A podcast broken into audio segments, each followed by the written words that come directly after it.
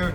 My name is Zach Hernandez, Petrukos, Anthony Perry, and Matt Llewellyn, and we are recapping the 49ers loss to the Seahawks. That was an interesting game, guys. Uh, they it was a close game, defensive game, all throughout yeah. throughout the top of the fourth quarter, and then it just kind of blew apart. What are your initial thoughts, Matt? What happened?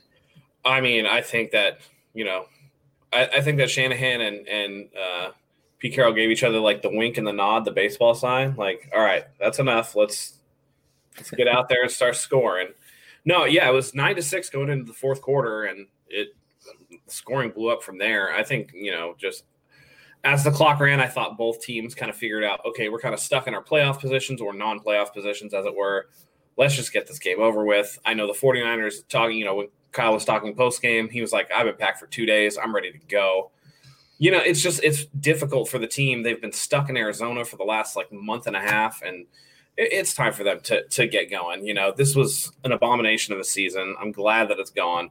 As far as the game goes, the defense got tired because you know, as, as it has been all season, the offense has been a little bit inept. So, you know, I'm not surprised at how the game finished. I, you know, we were talking about it when the 49ers went up 10. It's like, okay, it's Russell Wilson time. Like, how long until he scores the touchdown or whatever? And of course, they did. So it went about as I expected. Um, again, the 49ers play everybody close, but when it comes to closing time, they're, they're just lacking this year. So we can put this season behind us, get healthy, get some you know new guys in here, hopefully a QB.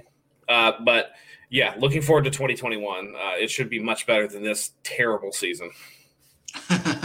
yeah, uh, Anthony, was that whole game a testament to the 49ers coaching staff? Yeah, you know, I mean, Robert Saleh called another really good game. You take away the CJ Beathard turnover, which wasn't a surprise. Seattle scores a touchdown off that. And I mean, you know, of course, the story is going to be, oh, well, Seattle gave or the Niners gave this many points. Well, if you look at the first three quarters, just like any other game this season, when you're or when your our quarterbacks aren't turning it over, the defense is playing phenomenal. I mean, the Seattle Seahawks didn't have a first down for the first 17 minutes of the game, if I'm not mistaken, or their 17 minutes of possession. So the defense was owning Russell Wilson, and Russell Wilson did not look, you know, good in my opinion. I mean, he scored his touchdowns when the game was pretty much out of reach, and you knew the game was lost at that point.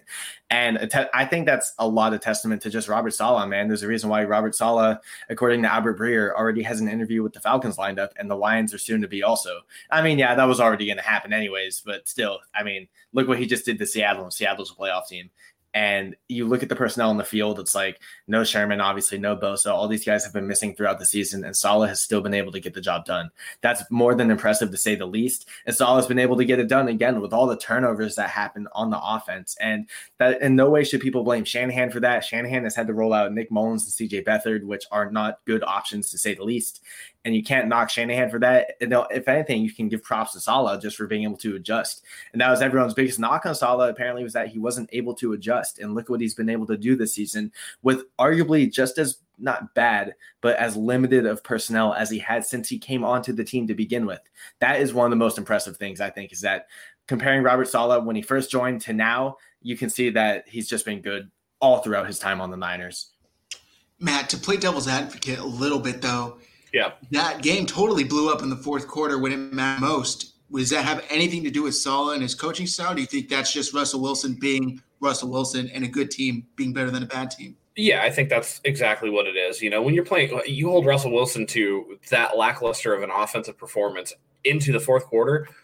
I mean, at that point, when your offense only gives you nine points, the defense has been out there for a while. You're going to get tired.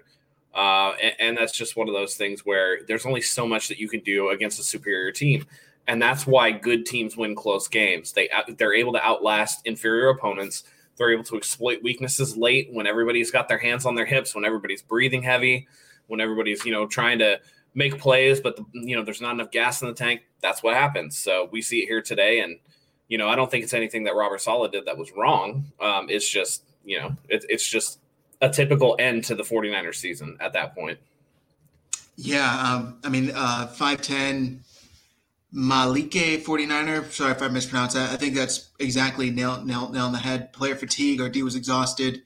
Um, the, the offense didn't really get anything going until the second half. But I was actually, I don't want to say surprised, but I was pretty happy with how CJ played two back to back solid games It wasn't anything that's going to make anybody say, "Wow, this guy should definitely start in the next year." But it was a lot, noticeably better than Nick Mullens. Uh, Anthony's. Do Matt and I did this video earlier. Oh, did we lose Zach? We got frozen Zach. I think the hotel Wi-Fi got him. yeah, frozen Zach. We should just leave him up because he's smiling right now. yeah, he, he, looks good like that. yeah. I don't know where well, Zach was okay. going with that, but I do want to go back yeah. to Ace Daddy saying trade the 12th pick for Stafford and draft Ridder in the third round. First of all, I watched Ridder. He sucks. Second of all, second of all, I just want to put it out there. Uh, there was a tweet today from Dr. Nirav Pandya, the MD. He's like, Stafford is a walking orthopedic surgery clinic. Dislocated patella, shoulder separation, ligament injury in his throwing hand, ankle injury, rib cartilage injury, back injury, hip injury. His performance metrics are only pointing downward with the injury risk going up. And I happen to agree with that assessment. You're talking about giving the 12th overall pick for an aging quarterback who has a growing laundry list of injuries Stafford's not going to cost that much. He shouldn't cost that much. And if he does, the 49ers should definitely pass on that. There's no way that they should be doing that. Especially when a right, trade up yeah. to like 5 is not without without of, you know, out of the reach of what the 49ers can do. Right. So yeah, twelve for twelve for Stafford, no way. No. If they trade, say, say if they trade back into the twenties for whatever reason, and maybe they decide to want to get more picks, or maybe even a first or second in the future. If I'm trading a Stafford for like a twenty or twenty five, sure, that that's a little more feasible, I'd say. But with the twelfth overall pick being so rich, and I mean they're still in prime position to get a quarterback, whether that's Fields or Wilson, or if you believe in Trey Lance, whatever it may be. The Niners now aren't going to be in this good of a position, at least in my opinion, to trade trade up for a good quarterback, not just now, but in the future also. Because yeah. I believe that if Jimmy Garoppolo is healthy next year, I do think they could be on the edge of a playoff team. And we know what happens when Garoppolo is healthy. But we can't bank on that. Matt and anyone else can agree that we can't bank on Garoppolo staying healthy for a full 16 games. Right. And then um, and then you look at the 12th overall pick in general. You look at all the good quarterbacks. You look at where we're at now the quarterback class for next year is projected to not be anywhere near comparable to this one. There's no reason the Niners should not take a chance on Stafford because of the injuries. They shouldn't take a chance on moving back from the 12th overall pick. If anything, they got to move up and get their quarterback, man. I mean, you look at Justin Fields, you look at Zach Wilson, and you would figure that in the right circumstances with the right offense and everything, especially under Shanahan, I would say that their ceiling could be at or higher than Matt Stafford. And that's saying a lot, too. Yeah, and it's funny to me that people are clamoring for Matt Stafford when Jimmy Garoppolo can't stay on the field. It's like you want to trade weird, one right? dude really for weird. another yeah. and give up the 12th overall pick in the process. Like, yeah, it makes no, no. sense. that no makes way. no sense. You no. have to go up and get your guy, and you know, and if you think it's one of those college quarterbacks, absolutely go get him. Uh, yeah. At this point, you know that Jimmy Garoppolo is not going to be a top five, 10 quarterback in the league. So, you know, it's one of those things where like Shanahan said, we're always looking to improve the position. If you can do it, then we're going to do it. And I feel like that's what they're looking at this year. Right. You know, it's baffling to me that you look at Jimmy Garoppolo's injury history, and he's going into his age 30 season, where it's like already stacking all those injuries isn't good on him as it is. And you look at Matt Stafford, and people say, oh, well, he's not injury prone. He's played the vast majority of his games. That's not the point. The point, like Matt said, is that he's getting older, he's expensive. And with his previous list of injuries, like he list, uh, Matt said from that doctor, as you get older, these things are just going to keep stacking on top of each other and his body will eventually break down and you know father time just happens to quarter backs. And maybe Matt Stafford has been on the the better luck side of these injuries to where he can still play. But otherwise, you can't take the chance that he's getting older and he can he can stay healthy also. And you'll see you'll see people say like, oh well, the Niners pass the offensive line hasn't been as bad at pass blocking as some people think. Well, that may be the case, but the case also is that the moment Mike McGlinchey gives up a big hit on Stafford, who's getting yeah. older, who is considered more fragile, that one big hit could change a lot of things. Same thing for Jimmy Garoppolo. You just can't take a chance on a guy who will more than not get injured. Yeah, I agree with that. Um, sorry. Yeah, you, you want to get you want to get healthier, um, and I know we got people in the comments saying that like you know oh I think Steve saying Stafford's cheaper. That's true, kinda, but you got to give up something to get him. You know what I mean? Um, yeah. Th- when you're talking about cheaper, that's in relation to salary for salary. But if you're giving up a pick too, then you know, it, it, I don't know. I don't know. Right. I think, and I agree with five ten. I think Stafford's a lateral move at this point, mainly because of that that age and that wear and tear. I mean, don't underestimate what being behind the offensive line of Detroit is going to get you after a while. You know, Yeah. he's going to get beat up the whole time. And I think we, you know, kind of shows with Stafford. Yes, he can make every throw. Yes, he's a really good player, but you know, Detroit wasted him, and I think that Stafford's best years are technically are, are behind him. So Yeah. unfortunate, but true. Right. I mean, you look at how the team is pointing. I think they're still trending in the right direction in terms of overall team growth. They really are just a quarterback away, but not a Matt Stafford type. You know what I mean? It's Yeah. just you look at trading the 12th overall pick, you look at the amount of salary cap you're eating, and like Jay Ellie says here, he's talking about restructuring contracts. Jimmy Garoppolo, Carson Wentz, and Matt Stafford all likely would not want to restructure contracts in any way. They they would not want to turn away from that money. And I wouldn't even take on Wentz first and foremost. I, I don't need Wentz, who's not trending in the right direction. Uh, Jimmy Garoppolo himself with that injury history doesn't look good, and Stafford's the same way. It's Yeah. just in a league full of quarterbacks that are being able to be more agile and mobile to where you look at guys like Deshaun Watson and Lamar Jackson, and I know they're very fast, but what I'm trying to say here is that they can put themselves in a position to avoid injury because of their mobility and their ability to just move around in and out of the pocket. That's what the Niners need. That's what this offense needs. It's not just about what the what the player offers in terms of offense, but just the player's own ability to avoid injury and to avoid big contact. And Russell Wilson's been better at that than anyone. I mean, he's really good at avoiding big hits and sliding when he needs to. Now you train a quarterback on our team who's mobile or at the least can move.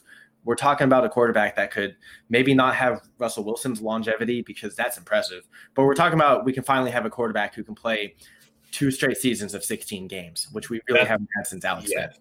and that's and that's the important thing is a quarterback that can play and be available most of all um yeah i, I just you know ace daddy if none of the top four quarterbacks are there they're going to take bpa they're going to run it back with jimmy garoppolo and they're going to take like patrick surtain if he's on the board or somebody like that you know they're not going to they're not going to trade back most likely because they need impact players Yeah. um, you can't do this like nickel and diming thing because then you know you're going to get a bunch of middling players and I don't, I don't know if it works that way. Right. See, it's like like Ellie, like no Ridder, no no Trask, you know, none of those mid round quarterbacks. man. Oh, We is coach is coaching here? Is coach Nah, I don't here? think Coach is here yet. Dang, Ian Book sucks. oh, book was bad. Ian Book is Yeah. trash. that that was not good. Like Yeah. got no, yeah, But that speaks a lot of volumes, though. When you see guys like Ridder and Trask and Ian Book and even Purdy to an extent who aren't that good, there's a reason why they're mid-round quarterbacks, and there's also a reason why that the team can't go after those guys. There's no project guys, there's no reclamation guys. I don't think the team can afford Yeah. to do that at this point. Yes, we want a quarterback who will help, you know, bring the team back to glory and be successful, but I also want that quarterback to be able to extend our window for 10 to 15 years. And I know not every team is going to get an Aaron Rodgers or a Tom Brady or whoever may be, Drew Brees. But when you're talking about trading up for a franchise quarterback, that's the mindset you got to have with it. And you got to be really confident in it. And the front office has proven that they will trade up for draft picks, albeit they haven't had to trade into the top 10, but they've still proven to be really aggressive with draft picks. oh hey, he's back. Oh, there he is. I'm back. So I, I agree with you. Like every, not every team has a Russell Wilson or an Aaron Rodgers, right? But the but the idea is that you want to get that guy, and that's why every team that doesn't have them cycles through quarterbacks until they get that person. And that's just this is just another line in that with the 49ers.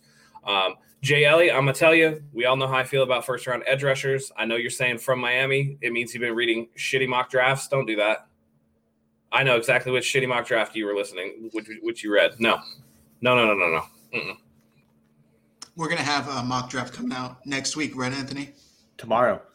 We'll we'll have it Tomorrow. out tomorrow. Yeah, Stu, Stu and I got that, you know, got that in the uh in the pot right now. It's cooking. It's cooking. Nice.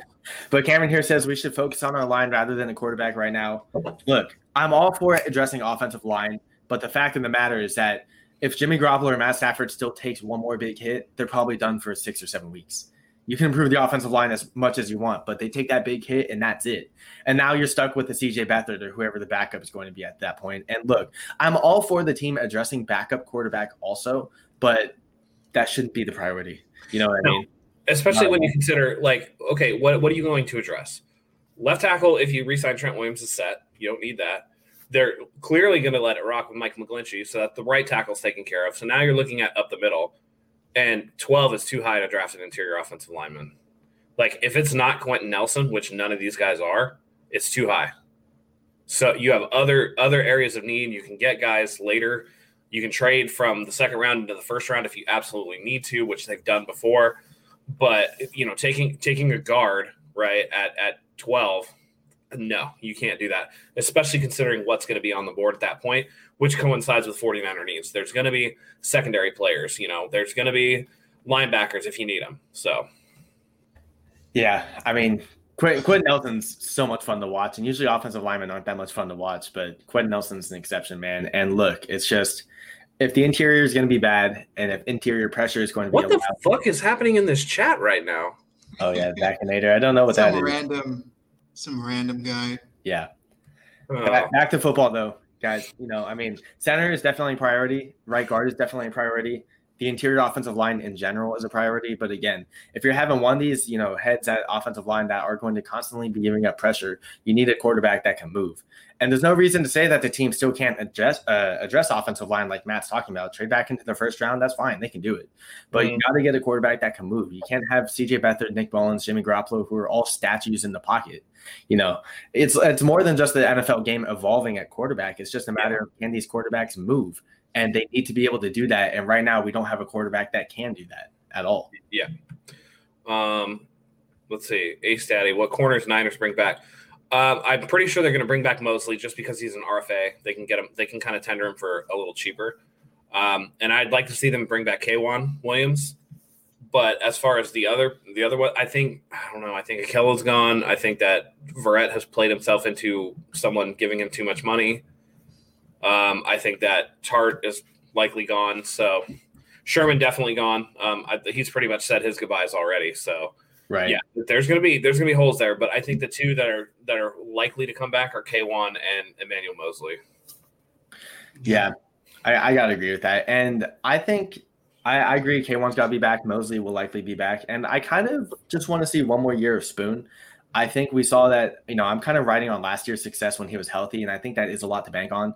But you figure that if you can get him back on a really cheap deal, which most likely would be the case, a really cheap deal, that would say go for it. At the least, you get Spoon back to address some kind of depth. I thought Spoon had a really good game today, outside of the Lockett touchdown he gave up in the end, which is really no surprise. But Spoon had DK Metcalf on the game more often than not, and he looked pretty good on Metcalf. And I know it's a lost season. I know maybe Seattle took a step back in terms of their play calling, which it, it kind of felt that way, you know, like Yeah. Seattle definitely did not have their foot on the gas this game, but it's still nice to see some positive steps taken by Kello Witherspoon.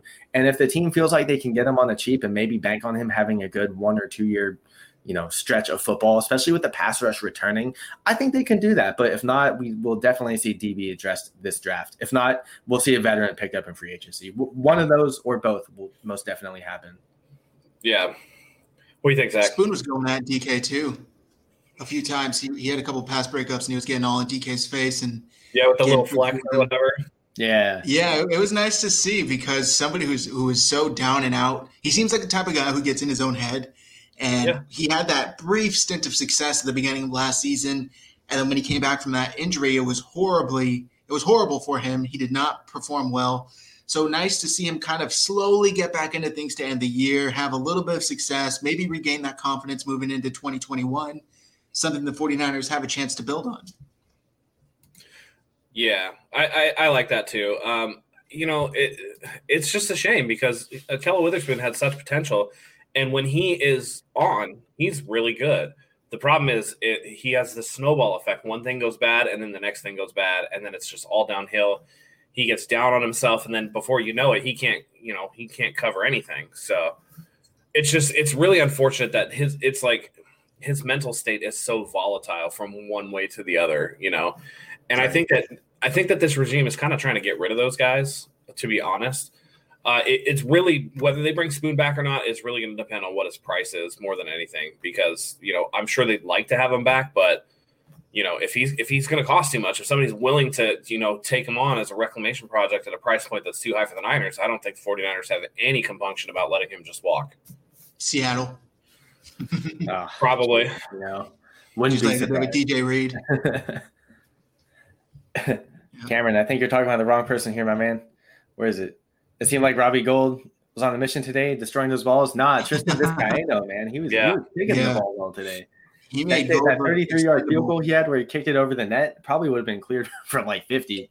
And then the first field goal he made too. But I don't know. I kind of want your guys' opinions on this because a lot of people are kind of blasting the regime for extending Robbie Gould for his contract numbers going into the next two years, pay him as a middle of the pack kicker, which I mean, by no means is good or bad. Maybe you don't want to see the team paying a kicker two to three million dollars per year, but you figured that maybe if he gets things in order, he will still be good from 40 and short, you know, 40, 49 down.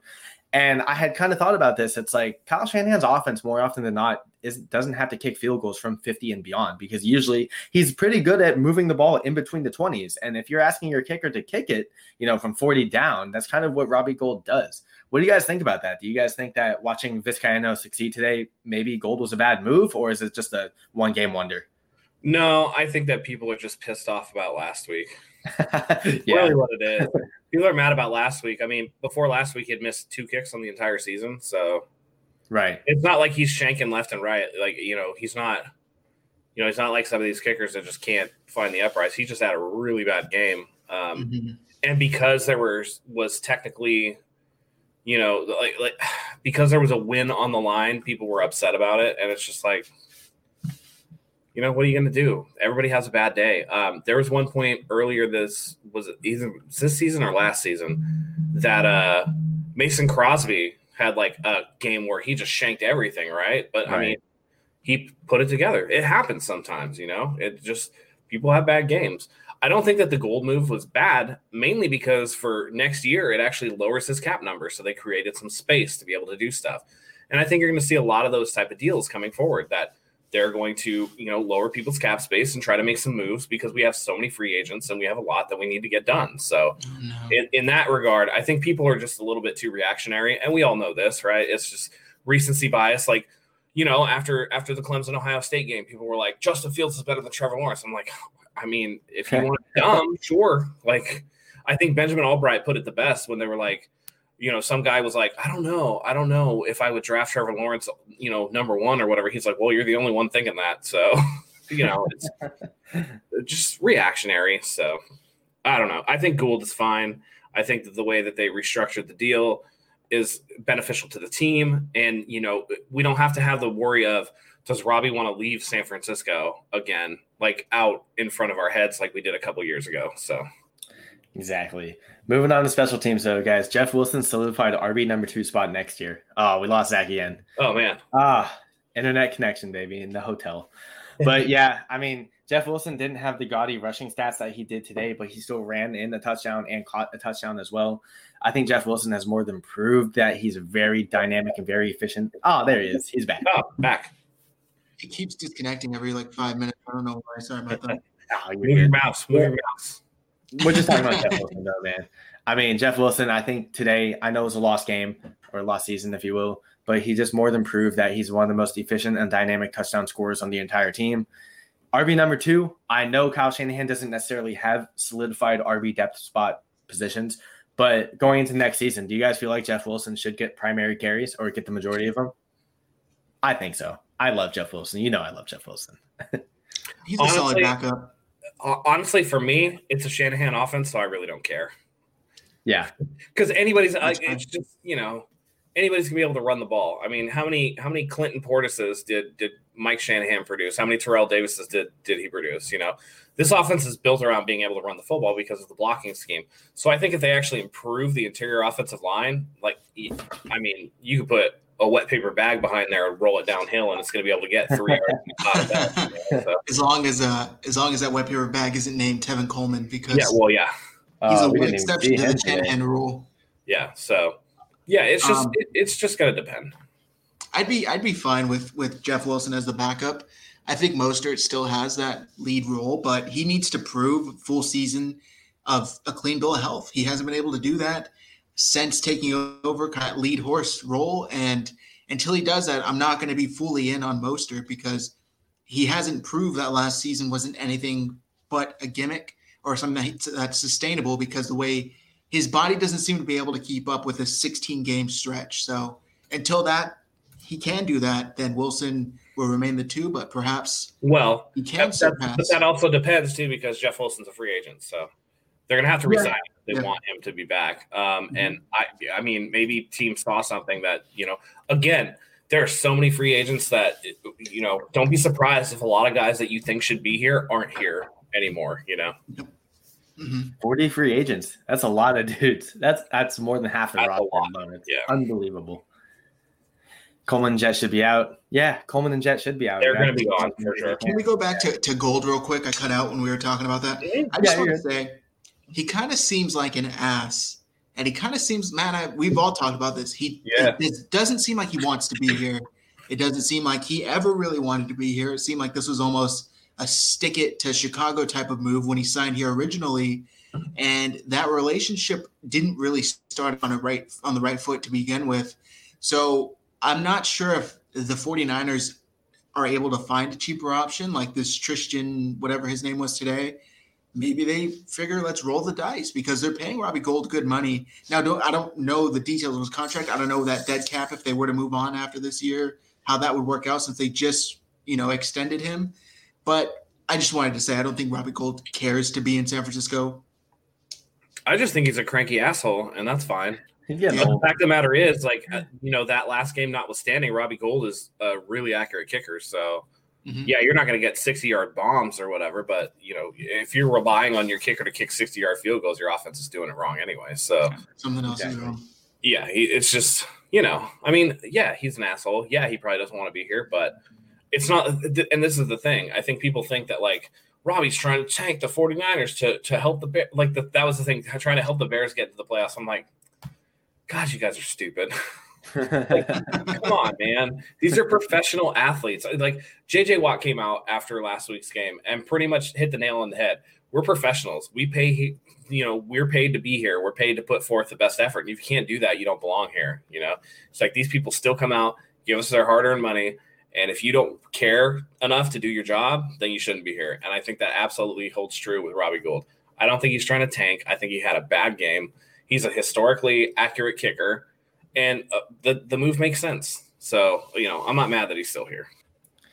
I mean, the team, the the coaching staff just needs a new special teams coach to begin with, though. Could you guys believe that uh, fair catch that Cracraft caught with like 10, like defenders like 10, 15 yards away from him? Mhm. I couldn't believe that. That's, I mean, that's a coaching thing at that point. You can't tell me that isn't like, I mean, all season long, punt return and kick returns have just been awful to begin with. But. You know, River Cracraft calling a fair catch with no defender near him is like the epitome of what's gone on wrong with our punt returns and our kick returns, to say the least. Going going into next year, though, speaking of obviously whether they do get a new special teams coach or not, do you guys want to see Aiyuk return punts? I know I do, just because he's exciting. I know that injury risk is right there, and it's kind of a you know a touchy subject just because you want him to stay healthy. But damn, you guys, Aiyuk Aiyuk looked pretty impactful when he was returning punts, to say the least. I think I think you don't. I mean, you don't put your wide receiver one as a general. rule, You don't put wide receiver one as a punt returner or a kick returner. And I think it's clear at this point that Aiyuk has the higher ceiling than Deebo Samuel does. Me too. Um, oh yeah, sure. Sure, yeah. he's he's very very good, um, and that's not to take anything away with from Deebo. I think that if they're both healthy, they're both going to be super legit, and it's going to help out this offense. But I don't I don't think you can put him back there just you know just in case. Um, you you, you know you can find a return guy, so yeah, I wouldn't put him back there. Same here. Um, it's it's just too risky. I feel like they need to find a specialist. Remember when they had a guy like Ted Ginn, who I know due to the lack of numbers, they had him primarily taking back kicks and punts, but they did also have him, you know, starting most of the time as a wide receiver. But if they can find a specialist who just does that, which I think their vision was for Trent Taylor, that didn't work Yeah. out. Richie James was also f- supposed to fit that mold. That hasn't worked out. No, because Richie So- James is terrible at returning kicks. Yeah. and Dante Pettis, who was the most prolific kick returner in NC uh, NCAA, NCAA history, yeah. NCAA, yeah, it didn't work out. So I don't know what exactly is the case, but something either it's coaching or the guys they're selecting. I have a hard time thinking that every single guy they put back there can't take it back more than five to ten yards ever. Um, I think Ted, I know Richie James against Seattle, like what three years ago, his first year with the 49ers. That was the last kickoff return I can even remember for a touchdown the 49ers had. And prior to that, it was like Ted Ginn. So It's been a while. it's, it's By the way, Ted, Ted Ginn's still in the league. it's ridiculous. Yeah, that's great. it's great. ridiculous. That's uh, yeah, it's been a long it's been a long time, man. But Mhm. Yeah, they, uh, uh, return specialist would be, you know, maybe you ta- maybe you take a return guy in like the fifth or sixth round, and then you just Mhm. keep on your roster. You're gonna have room for wide receivers because Trent Taylor's gone. Sorry, he's he's gone. Richie James, I expect to be gone. There's only so many opportunities you can get, and I think Richie James has kind of squandered some of them, concentration issues, stuff like that. So, I really think that the four wide receivers that I think are a guaranteed lock to kind of be back here, if they can stay healthy, is Jalen Hurd, uh, Kendrick Bourne, Deebo Samuel, and Brandon Aiyuk. Those are going to be like the four lock in, and then around that, I mean, really, you can just kind of plug some guys in, but they need to be versatile. You need a guy back there that can return kicks. Mm-hmm. Yeah. Yeah, it's kind of further your wide receiver point a bit too. It's like you have Debo and Aiyuk in place. A lot of people you're seeing that. Oh, I've seen some people say that they should go wide receiver in the second round, or they should overpay for another decent option in free agency. It's like, yeah, it's nice to have solid wide receiver depth, but also in Kyle Shanahan's offense, when everything is being schemed open for you, you're not asking your wide receivers to really do too much to begin with. Will Right. they need to make a contested catch every now and then? Yeah, sure. Aiyuk and Deebo are both capable. Kendrick Bourne is also, which is why they should definitely bring back Kendrick Bourne. You got to see what Jalen Hurts still has to offer. But I mean, if you're going to go after a wide receiver, get him in the middle rounds or get him as like a, you know, like some type of veteran free agent where maybe it's just a camp body or you see what he has to offer.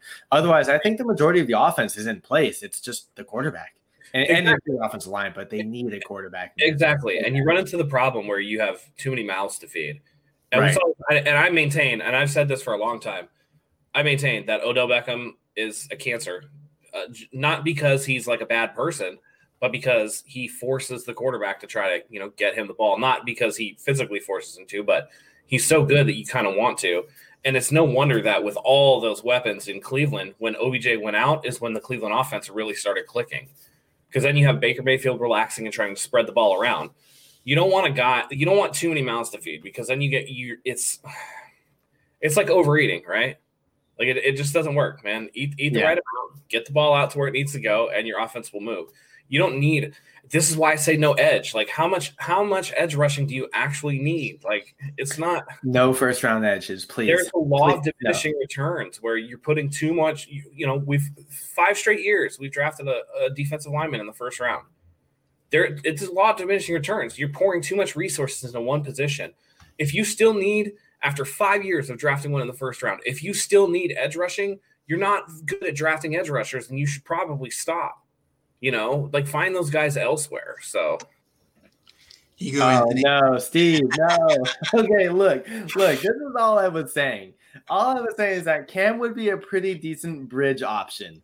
That's not bad. If you, I, I mean, if you saw Cam here in the red and gold on a one-year deal, just to like, like, look, if you bring on a quarterback in the first round and you're not confident that he can start right away, I'd much rather see Cam Newton than like C.J. Beathard or Nick Mullens, right? Hey, did Cam Newton throw for more touchdowns or throw for picks this year? But he has no weapons. That doesn't matter. I know. I, I'm just repeating what That doesn't matter. I mean, I'm saying like if listen, Brady had those weapons and they still they still won 12 games last year. Mhm. No, Cam Newton, like what this offense doesn't fit Cam Newton at all in any way, shape, or form. Like if you think Kyle Shanahan's pissed with Jimmy G throwing dumb interceptions, like wait until Cam like just I've seen Cam one hop running backs in the flat, dude. Like, no way, no way, no way. It's impressive though. He's he's busted. Cam's busted, and I don't care what Scott says. I think you know. I mean, well, well, Zach, what are your thoughts on this first? I gotta hear you.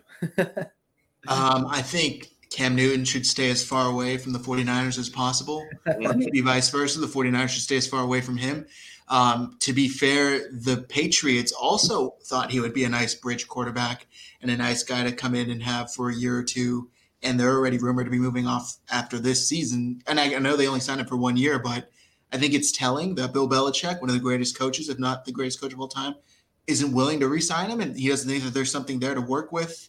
Even if they draft an- another guy this upcoming year, maybe he can help him learn. I just don't think it worked out, and I think Cam Newton may be past his sell-by date. With all due respect, I'll put it to you this way. I'll put it to you this way. I would rather they go and re-sign Colin Kaepernick than sign Cam Newton. Because at least, Oh, because no. at least Colin Kaepernick's been healthy. Yeah, Cap, Like, Cap- We're not gonna touch what I have with Matthew Stafford is going to be the. And by the way, like that's not even considering Cam Newton's piss poor play. because Cam Newton's piss poor, and I don't care what anybody says about he runs touchdowns in the red zone because his receivers don't separate. Uh, that's dumb. I'd rather have Fitz. Sorry, that but that to me that's a bad excuse. You know, like. But uh, listen, it's the same thing. He's had the shoulder injury, he had the foot injury. His delivery looks crazy this year. I don't know what's wrong with his delivery. Like it's just, I agree. Cam Newton is washed like laundry washed. Yeah, hell no. yeah. I'd rather so, it's just you know he's again a mobile quarterback that has mileage on him. He's not going to get more healthy, right? And he's always been a mediocre passer at best. And mediocre passing in Kyle Shanahan's offense doesn't work. If you want somebody to run the ball, Kyle Shanahan likes running backs just for that reason. You don't need your quarterback to do the job of running back. You need your quarterback to be a quarterback. So here it is, Matt Trubisky or Cam. Trubisky. Trubisky. That's my boy, though. I know him. That's that's my brother. Ah, okay. Yeah. A little bias going in. That's my that. brother. He's, a Bears fan, but I would take Trubisky over Cam for sure. I mean, uh, look, he said that. What happened, what happened to Bears when they took Nick Foles out and put Trubisky back in? They got smashed today. they, they got crushed. Packers are the number one seed in the NFC, so yeah. yeah. And then Zach, you said earlier with Fitz, Fitzpatrick, man, look what happened to the Dolphins today. Tua got stomped. Tua yeah. absolutely got stomped on by. I'd much rather have to be fair, the the Dolphins defense got stomped. Yeah, Allen played that one half of football, ridiculous. right? Ridiculous. They're the best pass uh, scoring defense in the NFL. They're what averaging like 18 points per game, giving up, and Allen goes in there and he puts up what 56 or something ridiculous yeah. like that. Well, Allen stopped playing at, at, at, like five minutes before the half. Matt Barkley yeah. putting up numbers. Jeez. Yeah, they put Allen in there just to break the team record. Yeah, that was pretty much it. That's kind of disrespectful. Yeah, yeah.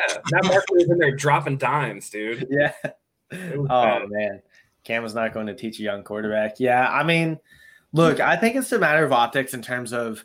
Uh, I I get it. A lot of people say that quarterbacks that come in the league these days are more often than not pro ready. But yeah. again, if you want to sit your rookie Justin quarterback, Herbert, example. Yeah, Joe yeah. Burrow before the injury. Right. I mean, it, it, goes on. Her, Herbert looks like he was basically pro ready. I mean, yeah. Zach, you said earlier, you're like Chargers got kind of blessed with Tyrod's injury because we wouldn't have been able to see what Herbert has to offer. Yeah, and, and Herbert has been incredible. You have to do due diligence because coming out of Oregon, everybody's like Justin Herbert sucks, but it, a lot of that was the coaches at Oregon didn't know how to use them right. Right. So, you know, if if you go and get your guy, you go and get your guy. So, which is also why teams shouldn't scout the um, the college and you know the college is you know the name on the helmet rather than the name on the jersey. You know what I mean? And it's like you look at Oregon's quarterback history, and it's like okay, Mariota didn't work out, and now you have Herbert. It's like okay, Herbert worked out. Brucey from the Mean Machines? Oh no. I still maintain that Alabama quarterbacks suck and Florida quarterbacks suck in the NFL. Hey, Trask is the first round quarterback though, right? Grant Cohn. Dude, Yikes. That's bad. I love Grant Cohn. I we talked about Zach and I talked about last night with some of Grant Cohn's takes, but that was not one of them. that was a bad one, man. Yeah, nah, yeah, like, that was bad. Real, real quick, before my internet cuts out again, last game of the season this year obviously didn't go as we wanted, but I just wanted to take a quick second to say thank you to everybody watching. This was our first year doing this. Uh, we this channel like eight months ago, and we are very thankful for everybody who's subscribed, who's tuned in, who's commented, every any super chat sent. We really do appreciate it, and we try and put every penny that we receive back into the channel, whether it's in giveaways and anything for the channel, cameras, backdrops, etc. So we, I just want to take a quick second to say thank you, and I wish everybody a happy New Year. And hopefully, 2020 is much better than 20. Or excuse me, 2021 is much better than 2020 because it's going to be hard for it to be worse. So, thank you everybody for tuning in with his GQ ass sitting in front of the fireplace, all nice and ready for the magazine. I know. Yeah, and um, just as a, just as a heads up, um, Zach is on vacation. I'm just coming back from a vacation. It's the end of the season, so Niners news is taking hiatus for this week. We'll be back next week. It's kind of just our off season, kind of cool down period before we really jump into the off season. You know, maybe Robert Saleh's gone or something like that. So no Niners news this week, but we'll get back on it next week once everybody's you know back and set up. So and it, if, all that. If the county is watching, I am on an essential trip. out there. Business decisions. oh no, Coach, what's going on, Coach? Jimmy will be our starter next year. Rosen will back him up. It feels like that. I mean, it kind of feels that way. But again, after the comments we saw and after the report today that said if the Niners can upgrade Jimmy Garoppolo, most likely not be back next season. I mean, I don't think we needed a report though for the writing on the wall for Jimmy Garoppolo to be. I mean, Shanahan has made that very clear in his press conference all throughout the season that hey, if we can upgrade, oh, I know his injury has been a liability, but when he's out there, we win. But it's like, well, yeah, but I mean, that doesn't mean he's a good option. And I think Shanahan knows that very much so. So look, again, I think they I don't want to believe that they'll run it back with Garoppolo, although it feels that way. But look, the Niners are in a position to go up and get a quarterback right now. They can't pass up on that opportunity. They cannot do that at all. No, and, and I think that Shanahan says it all, right? Like we're always evaluating the position. If we can improve, we're going to improve. And I think that that's one of those things where if they think that they can go and get a top flight quarterback that can replace Jimmy, whether that be through a trade, whether that be through the draft, I think they're going to do it, especially given that they can move off of Jimmy Garoppolo for next to nothing and bring on, you know, bring on a whole bunch of money that they then turn around and use to re-sign guys. So I don't think that Jimmy is is safe at all in in San Francisco, and I think that he really needs to, you know, work on his game just in case he does come back. But that you know, this should be a wake up call if there was anything for him. Um, that that you know, hey, writing's on the wall, dude. Like they're not happy with how you're playing um, so yeah, it's yeah. Man, I don't know. I know Jimmy has a no trade clause, but look, I mean, like Matt said earlier, it's like with the Ahkello Witherspoon, it's like they're kind of tired of those guys who are having those up and down type of mentalities. And that's not Garoppolo, but I mean, I yeah. think the same concept could apply with injuries too. True. Like, Garoppolo has missed a lot of time. Weston Richburg has missed a lot of time. Dee Ford, Trent Taylor, everyone everyone that's missed a lot of times. I think the Niners just have to not hit the reset button, but they just got to get guys who can just hang in there and be tough. You know what I mean? It's like I shoot. Yeah, I don't want to say that. That's too much information. But I mean, the point being though is that they got to get guys out there who can just stay out in the field and not be afraid to play through an injury. Kittle came back from a broken foot, and I know he didn't have that good of a day today, but except for that one catch, that was yeah absolutely insane. I'm not going to kill Jimmy for the for the high ankle sprains or whatever, as far as like him not playing, because I'm sure the team kind of held him back a little bit too. But the fact is that he was injured again. And for, I mean, Tony, I disagree with you because no trade clause. You're telling me that if Belichick didn't get on the phone right now and and Jimmy's looking and he goes, "Man, I know Kyle hates me and he doesn't want me here, and like I feel like I'm going to be on the way out."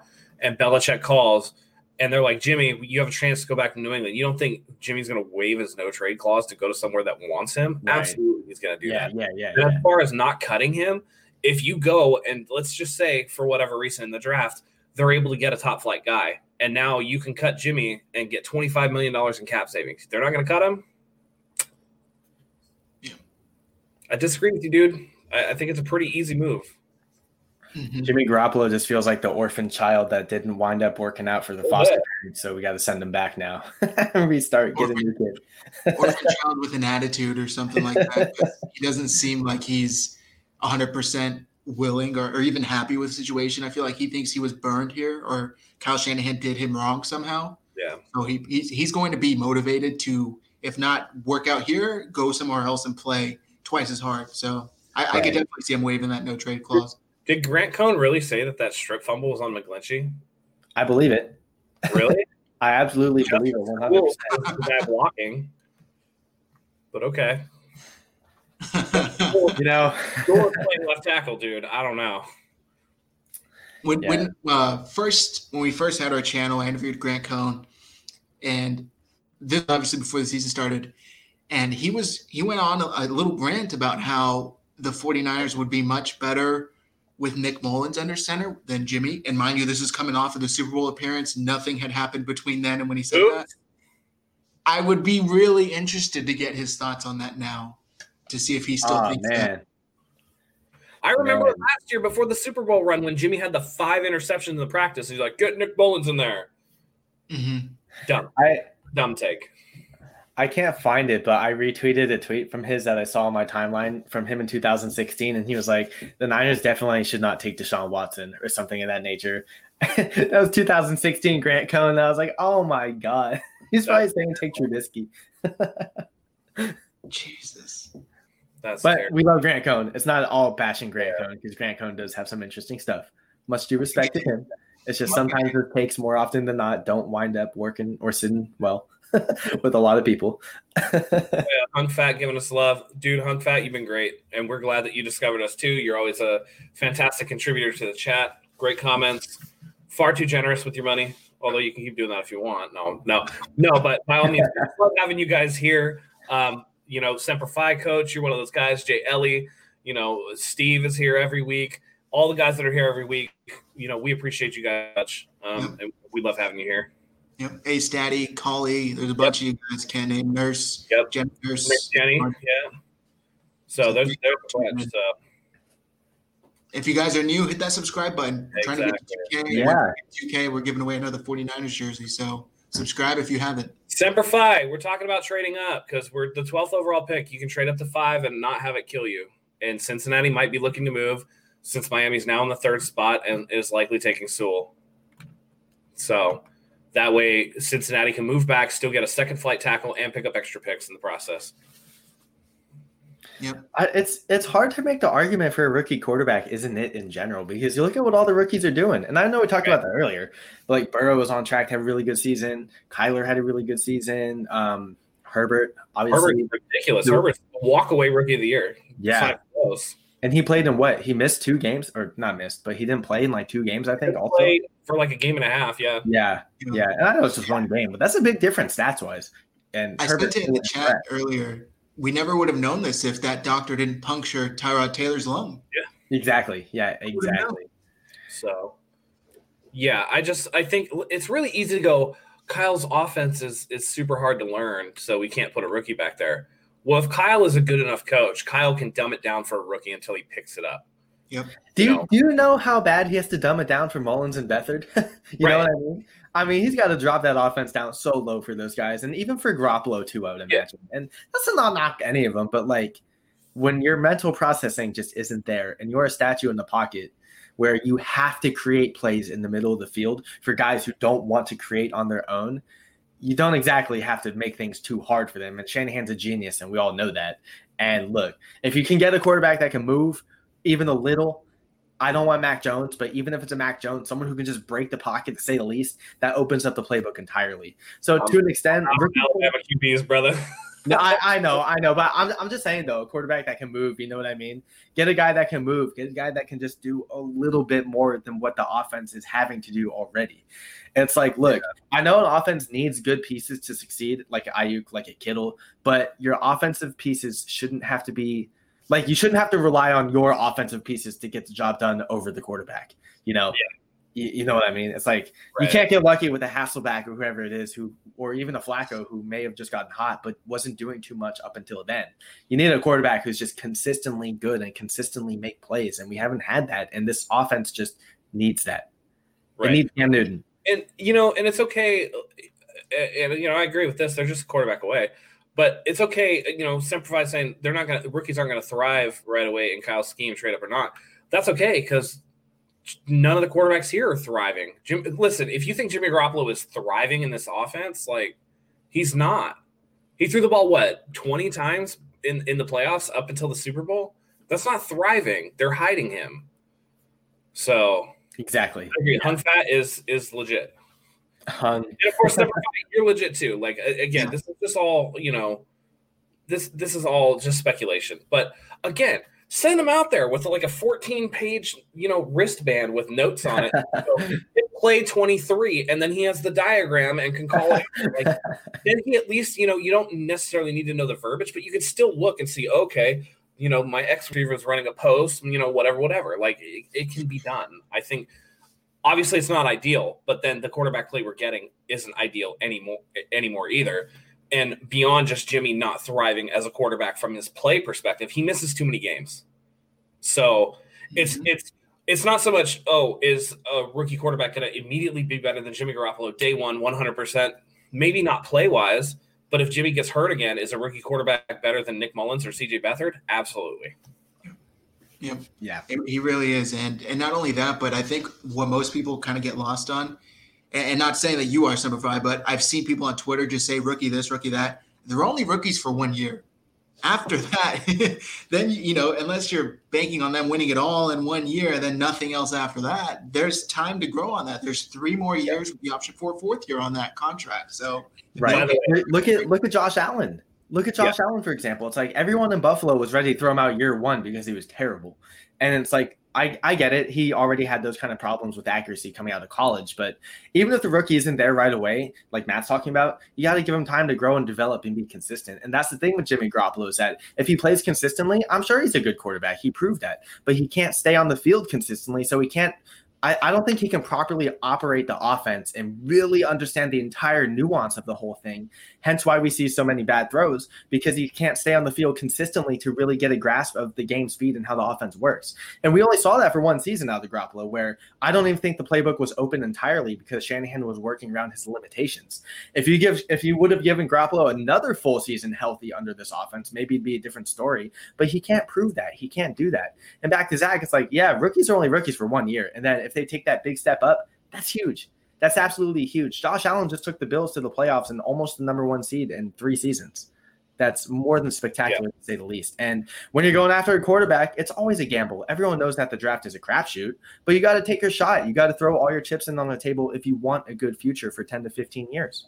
Right. And I'm looking, listen, eh, eh, okay, it's going to take some time with a rookie, that's for sure. But if you find a guy that's going to be your starter for 10 to 15 years at a high level, if you find your Deshaun Watson, if you find, you know, those type of guys, who cares if you're one, you're struggling a little bit? Who cares? You're not thinking about just one year. That's the thing.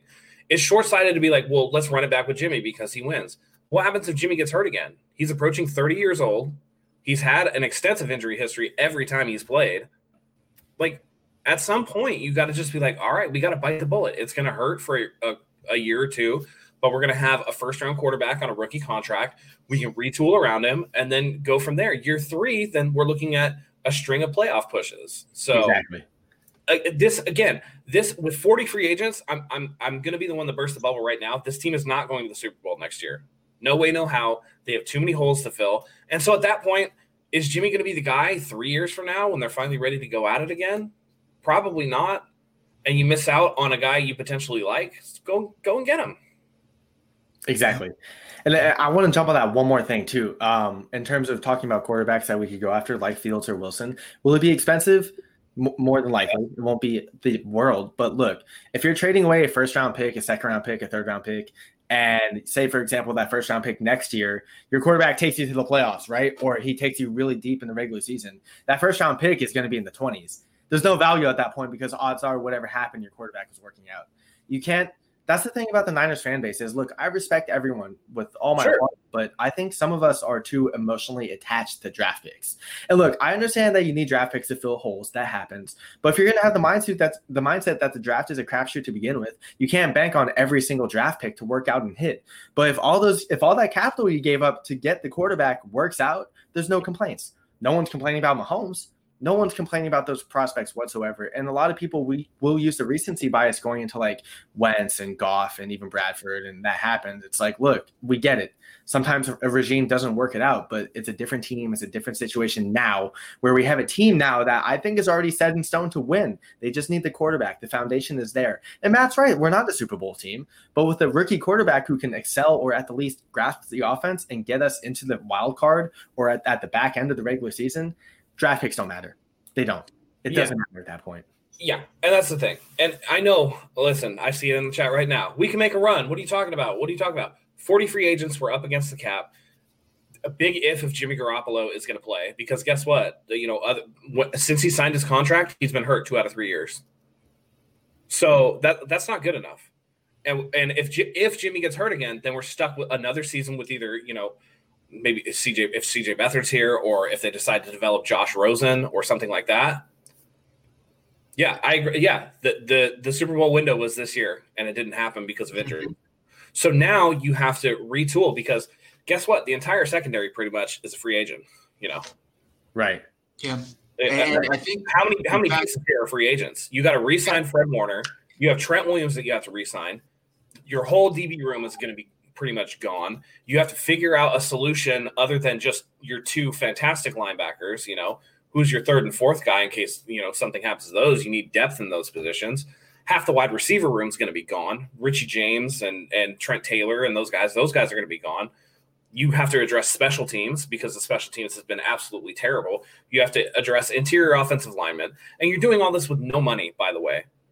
So what do you mean? Yeah, we have very little. We don't. We don't. We can be a playoff team, sure, but if you want to limp into the wild card at nine and seven or ten and six for the next five years, I mean, you got to go get your guy. Mhm. There's a reason why all of the great quarterbacks win Super Bowls during their rookie contracts. That's just how it happens. That's the formula now. That's that's what you got to do. Yep. Yeah.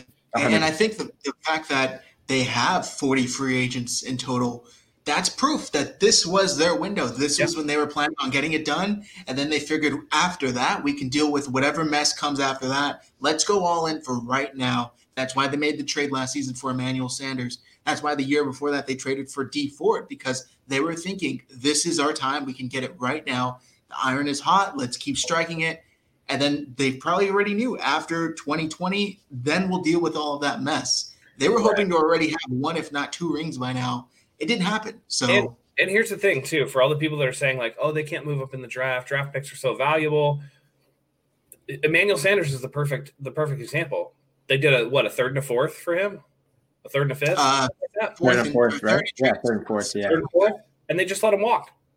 Yep. So they paid a third and a fourth for eight games in a playoff run. So they're not they're not too worried about if if they like a guy, they're going to go get him. Doesn't matter how much it costs. Right. Trent, Trent Williams is the same too, right? I mean, look what they gave up. What third and a fourth, I think, for Williams also, or just a third.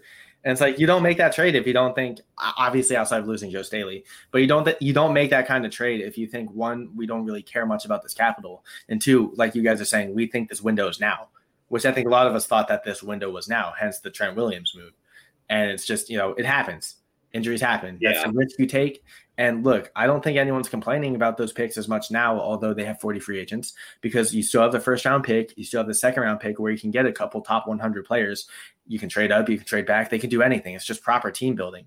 And I think a lot of people fail to really ask themselves, like, would you build around Jimmy Garoppolo knowing what you know right now?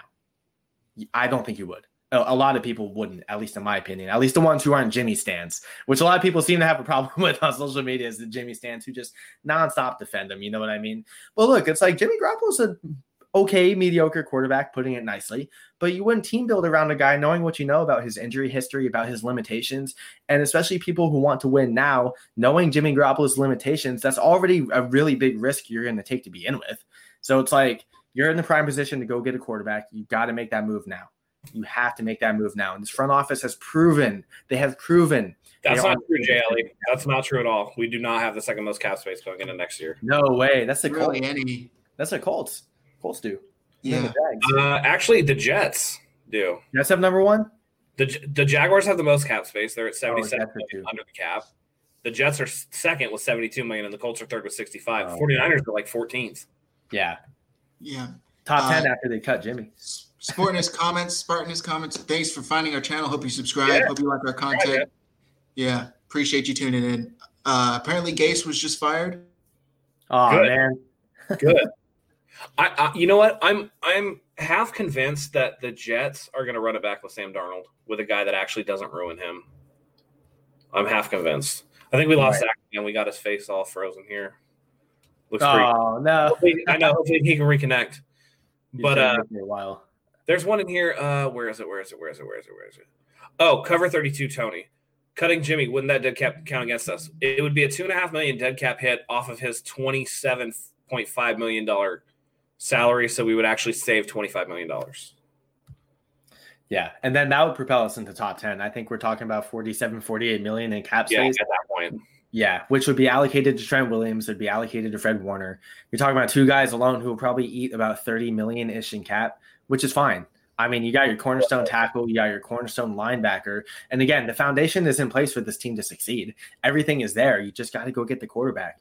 If they're, I mean, shoot, man, I don't even want, I don't know. I know we talked about it way earlier, but I don't even want to think about these guys trading for a quarterback like Stafford or even Darnold. You know what I mean? Like, Yeah. I just want, we need new.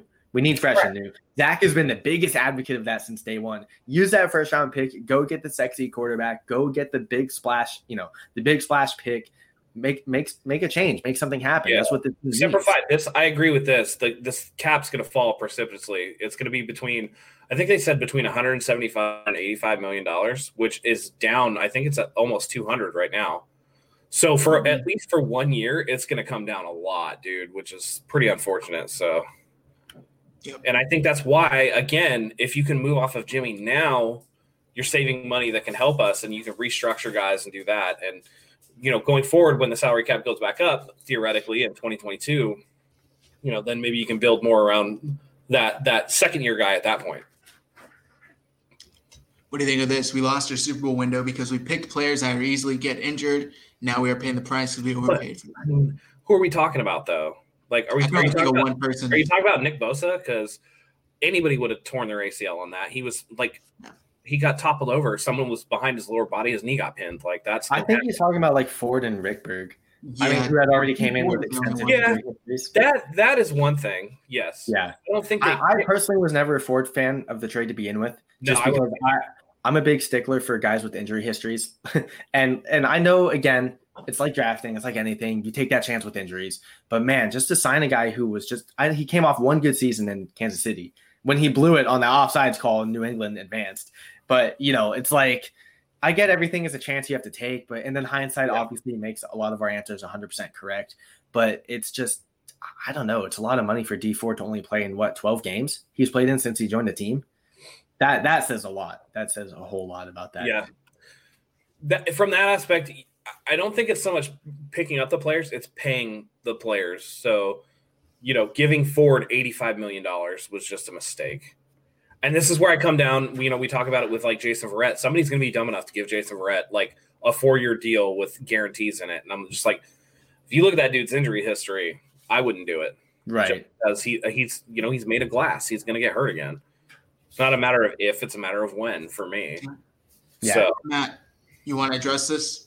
Not sure why anybody believes this anymore. We have Kyle and John will get it done it's not about not believing. It's about being realistic. I'm not going to blow smoke. I'm not one of those guys that's like, the Niners are going to go out and beat the Seahawks by 30 today. That's stupid. That's stupid. I love it, but I'm also realistic about the team. And the team has a lot of problems. They have a lot of free agents. They don't have enough money to spend around on doing it. But John and Kyle can get it done in the future, you know. And this goes to, you know, some of what Semper Fi is saying with his thoughts about going young and rebuilding again they can commit to going young and rebuilding again. They just got extended. They just got extended. So obviously, Jed York is fine with what they're doing. Get Kyle the quarterback that he actually wants and not somebody that's just thrust upon him and let him go to work. And then if it doesn't work out, then you talk about moving on. But at this point, right now, you know, with a healthy team, it's shown what Kyle can do. Now give him the quarterback that he wants. And why can't the 49ers win the Super Bowl? You know? Get a um, quarterback um, that can throw that deep ball down the middle, and we're talking about Super Bowl champions. Yep. Right. oh, jeez. They would save how much if they cut Jimmy? Oh, uh, it's we we addressed this. It's two and a half million dead cap, but okay. his salary is going to be twenty seven something, so it'd be twenty five million in, in savings.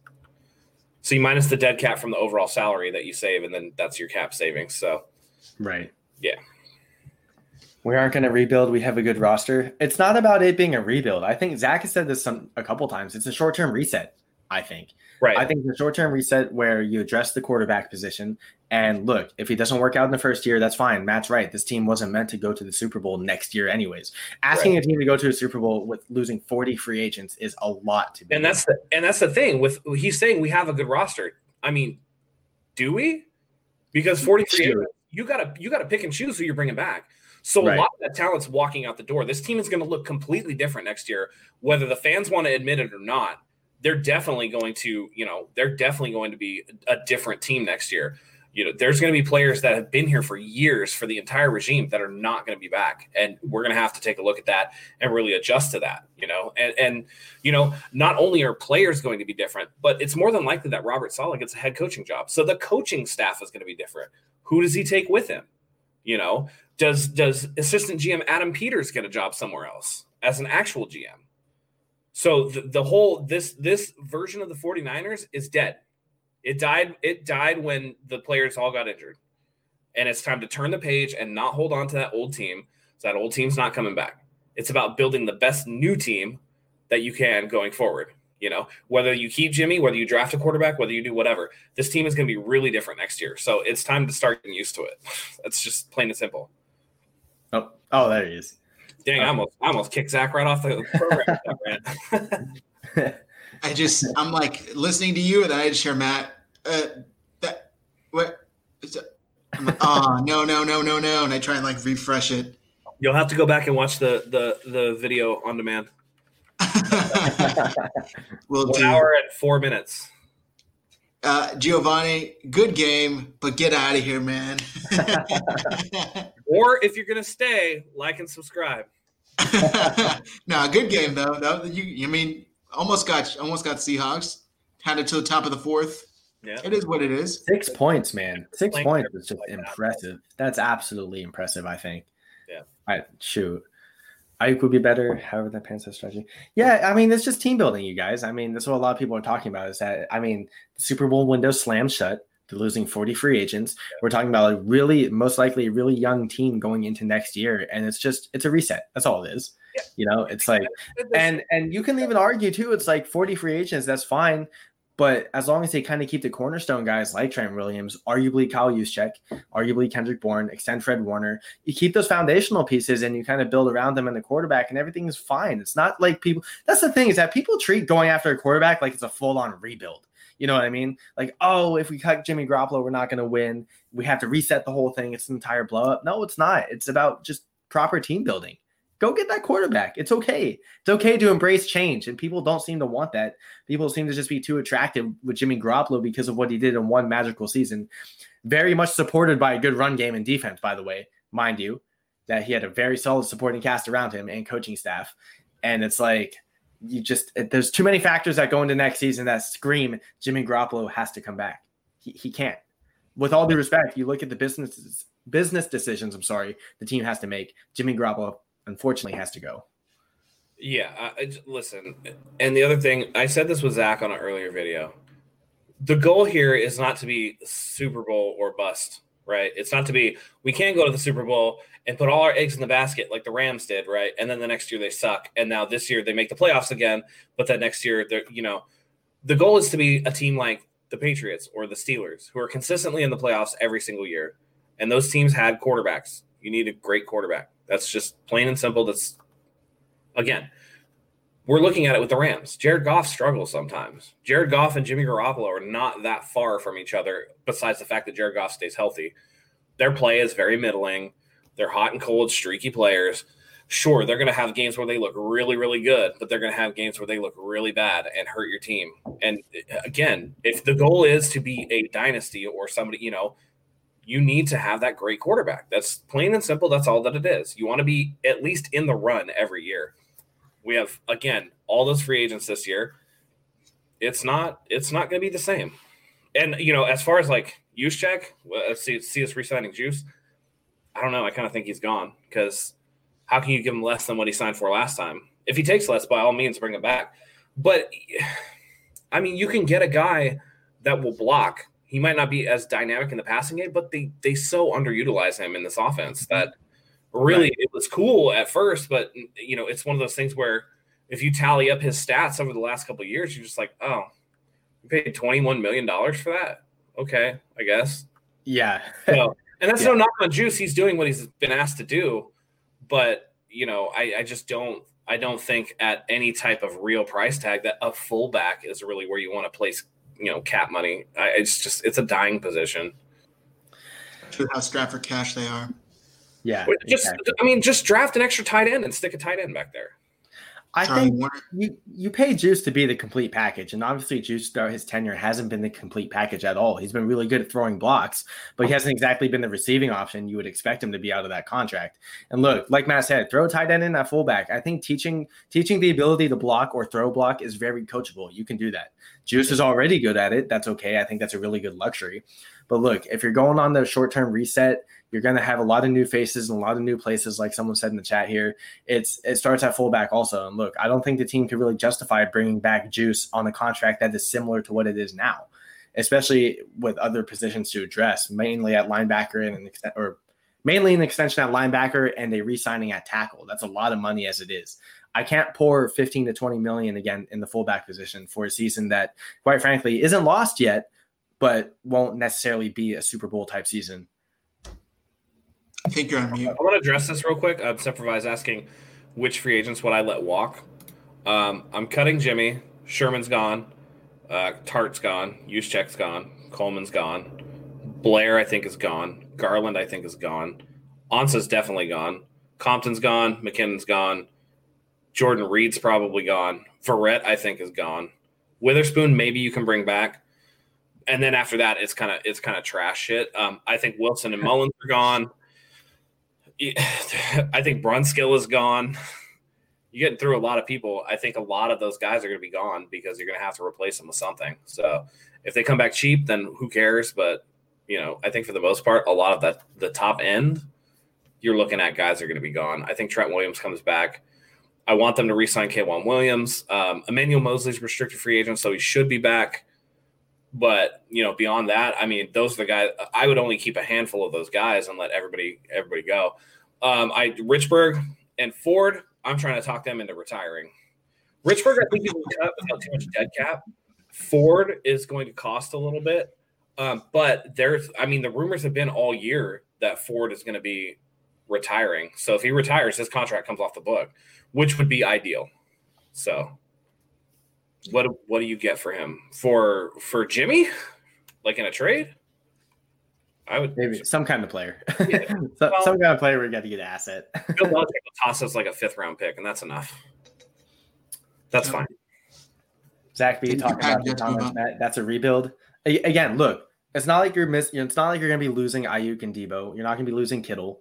Um, you're not losing. You're most likely not going to lose Trent Williams, or you know, you're losing a lot of rotational guys that you could fill. Right. Without you cornerstone pieces, I think that's really important. Which is why I think it's more of a reset than a rebuild.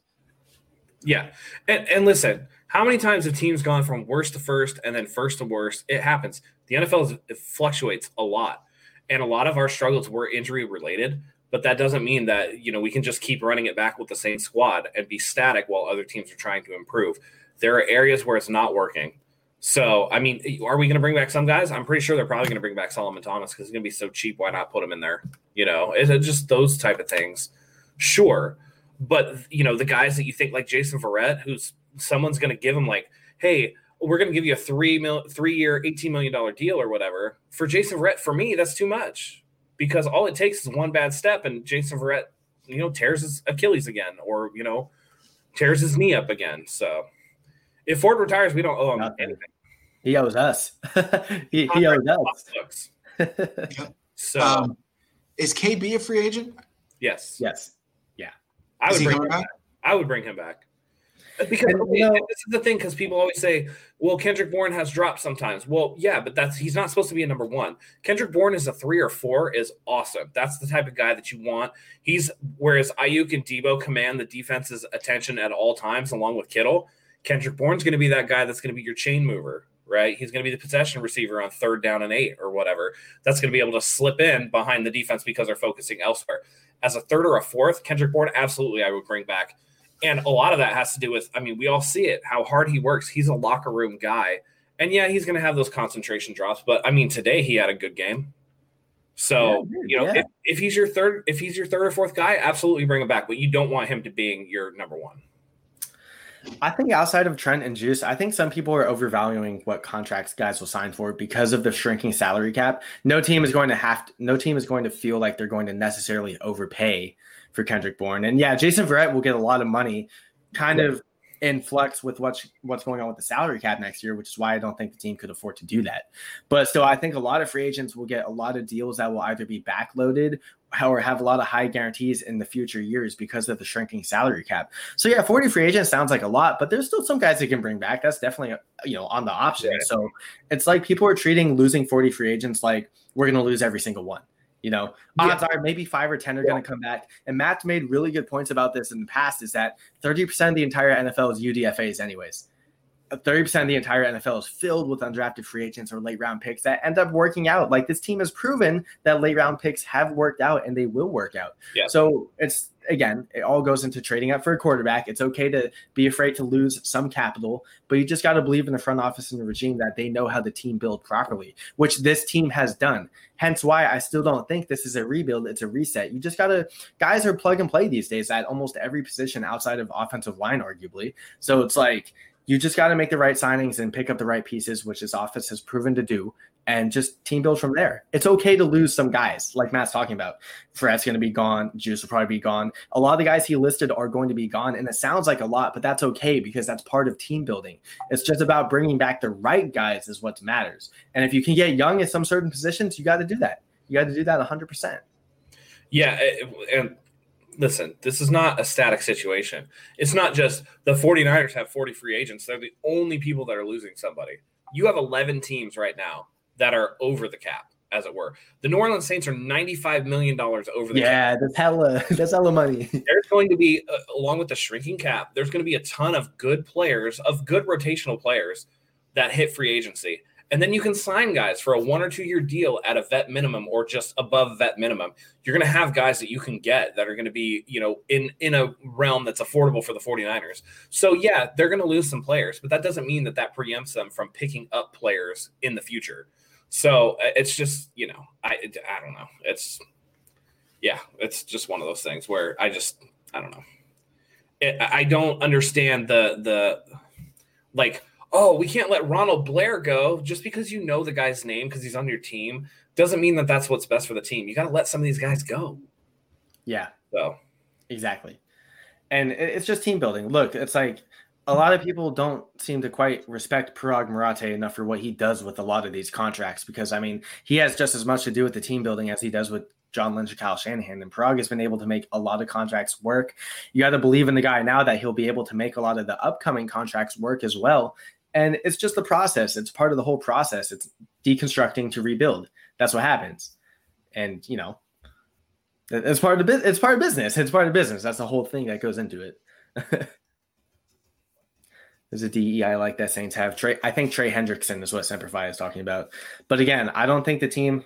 It's like Kerry Hyder. You know, I think if they can bring him back for the right amount of money, go do it. But I don't think they'll necessarily overpay for him because he's a one year wonder.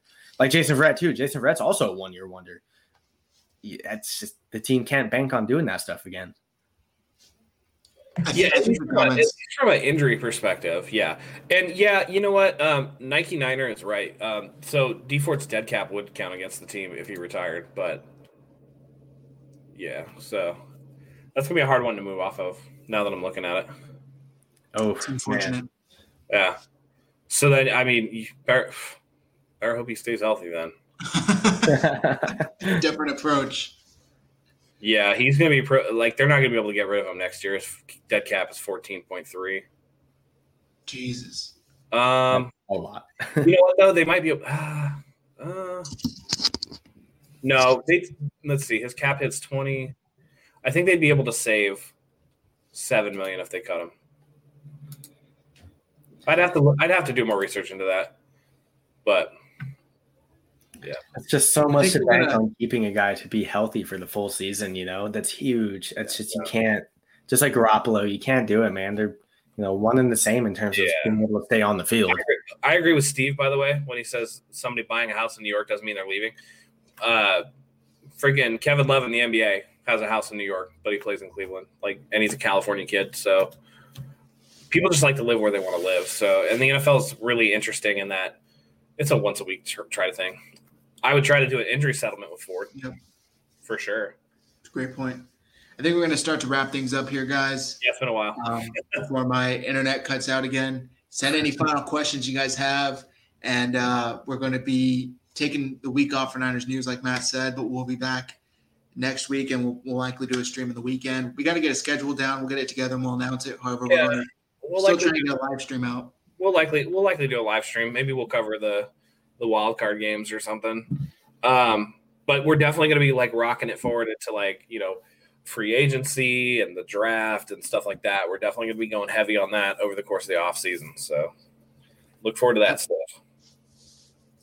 So final thoughts. If you guys could give me one sentence, you can give me a bad and a good sentence about the 49ers year this year. Anthony, you can go first. All right, about the whole year, I'm really proud to see Jeff Wilson step up when his name has been called upon. I have to close out with some Jeff Wilson Jr. propaganda, man. no, that's my guy. That's my guy 100%.